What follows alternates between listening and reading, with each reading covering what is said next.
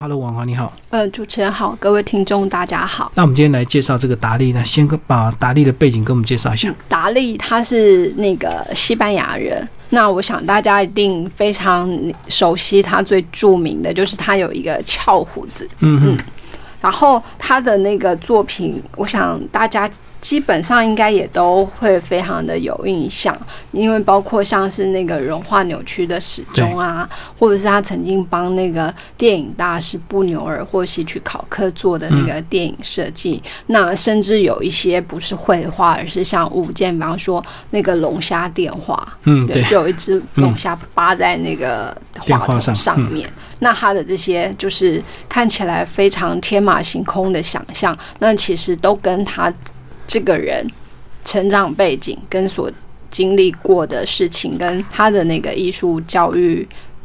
的经历有很大的关系。对，就他怎么样从一个艺术本科，后来变成一个非常搞怪的超现实的一个艺术家，这样。嗯，来跟我们讲他的成长之路。那这一本《This Is 达利》就是其实呃，就呃，艺术家那个作者他试图其实就只有以八十页的篇幅呢来讲达利这个人的一生。那我们从刚才。那个简介中就可以知道，他这一生是非常的多彩多姿哦。那他小时候，其其实他就是在西班牙长大，那双亲也都算是那个呃还算有钱的人家。然后他自己本来有一个哥哥。可是那个哥哥后来早夭了，那达利他就继承了他哥哥的名字，这个对他其实也产生了蛮大的影响。嗯嗯，然后他之后就还有一个妹妹，所以等于说他们家小孩其实只有两个，然后他又是男生，所以呢，他小时候在家就非常的受宠，他通常就是。他妹妹就形容他说：“哎，他在家根本就是一个小霸王。”嗯嗯。可是这样子的小霸王，他去上那个小学的时候呢，其实就受到霸凌。对，因为就是他跟别人不一样嘛，其他这种就是海港边、渔村边的那个普通人家小孩，当然就是穿的破破烂烂啊。可是只有他就是完全的不同。那他在面对这样霸凌的时候呢，他就发展出来一套他自己面对的机制，就是他就用他的想象力，然后把这一切放入他自己编织的故事里头，然后把。他受到霸凌的事件，那个让他变成哎，对他来讲并不是霸凌。那所以其实从小我们就可以看到他，就非常的有想象力。然后，可是他其实就是呃身体也不是很好，所以小时候有遇到那个奇怪的病状，然后就必须在家里一直躺着。那他在家里躺着的时候，其实很无聊嘛，小孩子都不能干嘛。所以他这个时候就是一样运用他的想象力，然后把那个那一间小小的卧房啊，或者是那个他看到窗外的风景啊，然后就把它变成各式各样在他脑海里上演的一些故事。所以其实他就是嗯，从小就非常的有那个能够发挥想象力。可是这个也导致他后来变成一个吹牛大王。嗯，那这个可能就是也是有点算是家学渊源，因为连他爸爸也都会来这招，就是比方说，哎，他爷爷其实是那个自杀，可是他爸爸就会把他讲成说啊，他爷爷是因为怎么样郁郁不得志啊，所以有一天遇到什么事情，然后所以就那个发生意外啊，那甚至他爸其实就是普通的一个经商商人，可是他就会说，哦，我们那个就是我们的那个呃收入有多厉害啊，我们都。跟哪些名人合作啊？怎么样？怎么样？对，那这个达利其实就有点继承了他的这个特性，所以他到后来长大，然后遇见其他人的时候，他常常也会就是吹嘘自己，然后包括比方说他去学校好了，可是他面对那个其他比他更有钱的那个同学的时候，他反而就是也要把自己装扮成那个样子。嗯，对，那这些就也那个表现出来，哎，其实他很。不喜欢平凡，嗯嗯，那他就自己就曾经说啊，只有那个最不平凡的事情才能够吸引我的注意，嗯对。所以像他在那个就小时候他自己在家乡漫游的时候，其实他就觉得最有趣的，比方说一个会杀那个杀鹅杀鸡的女人。然后他就觉得，哎，她是一个女巫，然后她杀鹅杀鸡，放的那些血可以拿来做什么？做什么做法？对。然后就是他其实就很能够把他自己生活的那个周遭整个都放进他的世界里头。那所以当他后来开始走向艺术之路的时候，其实一开始他画的是他家乡的风景，而且因为他的年代，其实他那个时候最早的启蒙反而是那个印象画派。嗯，所以其实当我们看到达利。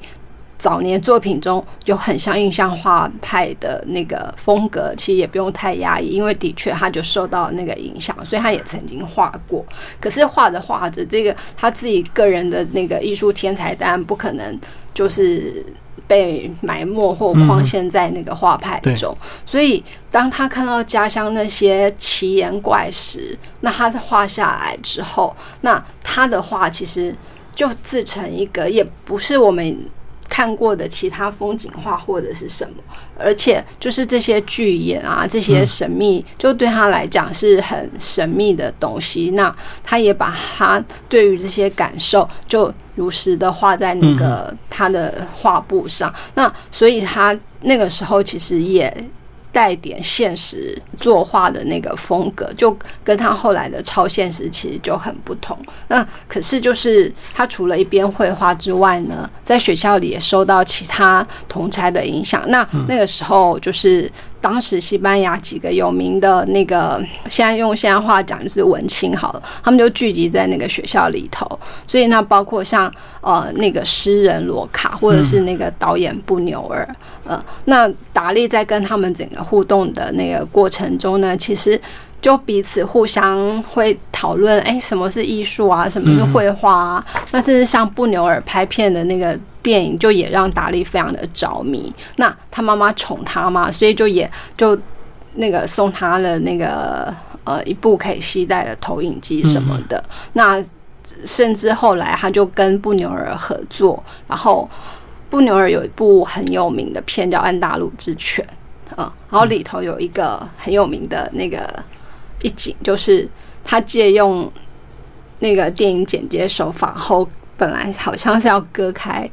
割开一个人的眼睛，对。那那个看过，其实就非常的有震撼力，很惊悚，对？对。那所以就是，其实达利在这些人影响下呢，他的那个艺术创作就不只仅止于绘画这件事情，而是他就多方延展。那包括那个拍片啊、摄影啊，那这些其实都变成他创作的方式。然后，可是就是除了那个印象派之外，那时候他其实也。见过毕卡索，那我们知道毕卡索就是那时候有所谓的立体派，或者是那个，可是就是达利本身的个性实在不是很讨人喜欢，所以本来毕卡索一直很帮他，就是想说，哎，可以带着这个小老弟，然后那个到。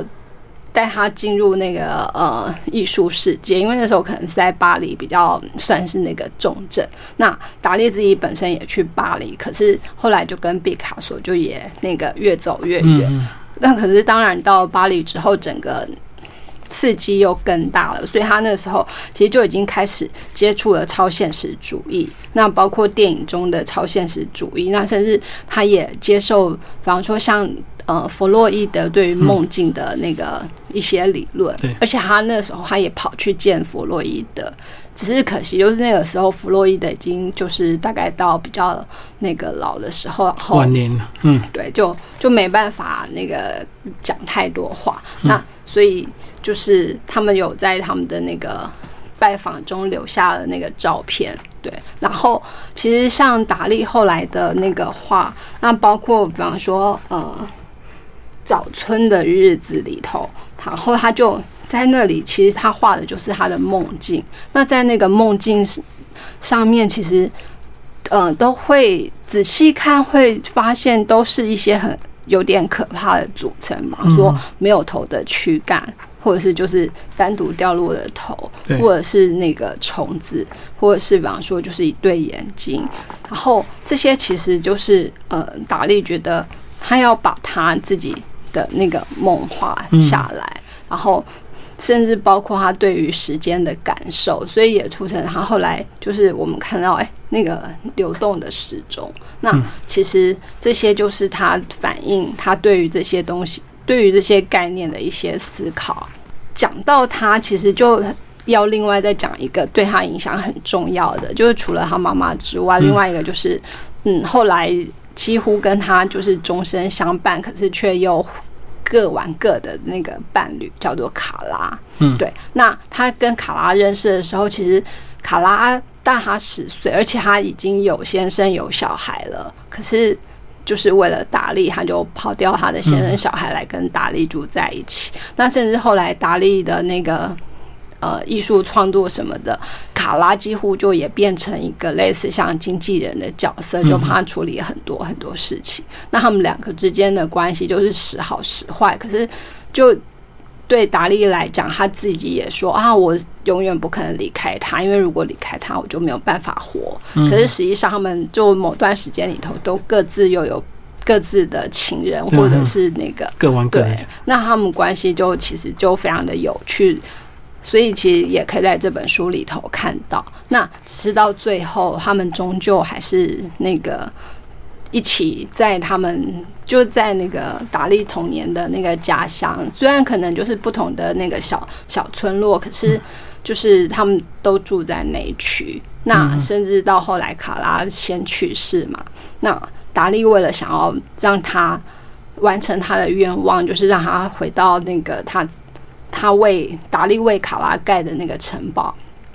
他就很有趣的是把卡拉已经没有生命的卡拉。装进那个临时轿车，然后呢，就叫一个护士坐在他旁边，假装在照顾他。因为可能当就是其他镇，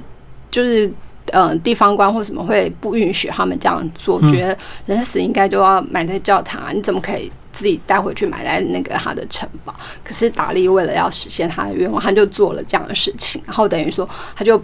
用那个轿车载着卡拉的那个冰冷的遗体，然后就这样。瞒过众人耳目，然后就就那个把他运到他的城堡去，去埋在下面。那达利自己呢，本来他也是想要跟卡拉葬在一起，可是因为他又比他多活了那个快多十年，所以他到最后还是改变了主意。嗯所以他自己后来是在他自己一手创立的那个博物馆之下，而且呢，他也把自己做了房，就是他的遗愿啊，就是要自己要把他。那个遗体做成防腐处理，对，所以现在其实去那个博物馆，你就可以想象，嗯，好，那个达利现在正在那下面看着你之类，对，那那个博物馆就是现在当然是那个呃很很重要的了解达利的一个景点，对，那。就到西班牙去，其实是应该应该要专程去一趟的。好，了最后婉华帮我们介绍这个达利他对后世人的一些这个影响，好不好？嗯，好，就是达利他在那个艺术上，其实他就完全跳脱他前辈那些重要画家的那个呃风格，然后完全是他自己走自己的路嘛。所以其实他的超现实。画风，然后包括他对于那个商业的概念，因为这其中就像我们刚才讲的，其实多少也有卡拉的那个力量掺和在里头，所以他的作品通常也会被用到非常的高价，然后他甚至也会帮一些商业作品做一些设计啊，或者是那个就是舞台场景，那包括像我们很熟知的戏曲考克。呃，然后他就在他的意乱情迷里头所设计出来的那个呃场景舞台，就非常的真的让人会意乱情迷。而且达利他本身其实，我觉得就是他就把自己活成一项行为艺术。嗯嗯，对。所以其实除了看他创作出来的作品呢，其实。来看他自己这一个人到底怎么去活过他这一生，本身就有很很丰富的意涵在里头。好，我们今天非常谢谢天培文化的这个编辑周婉华为大家介绍达利，谢谢。好，谢谢。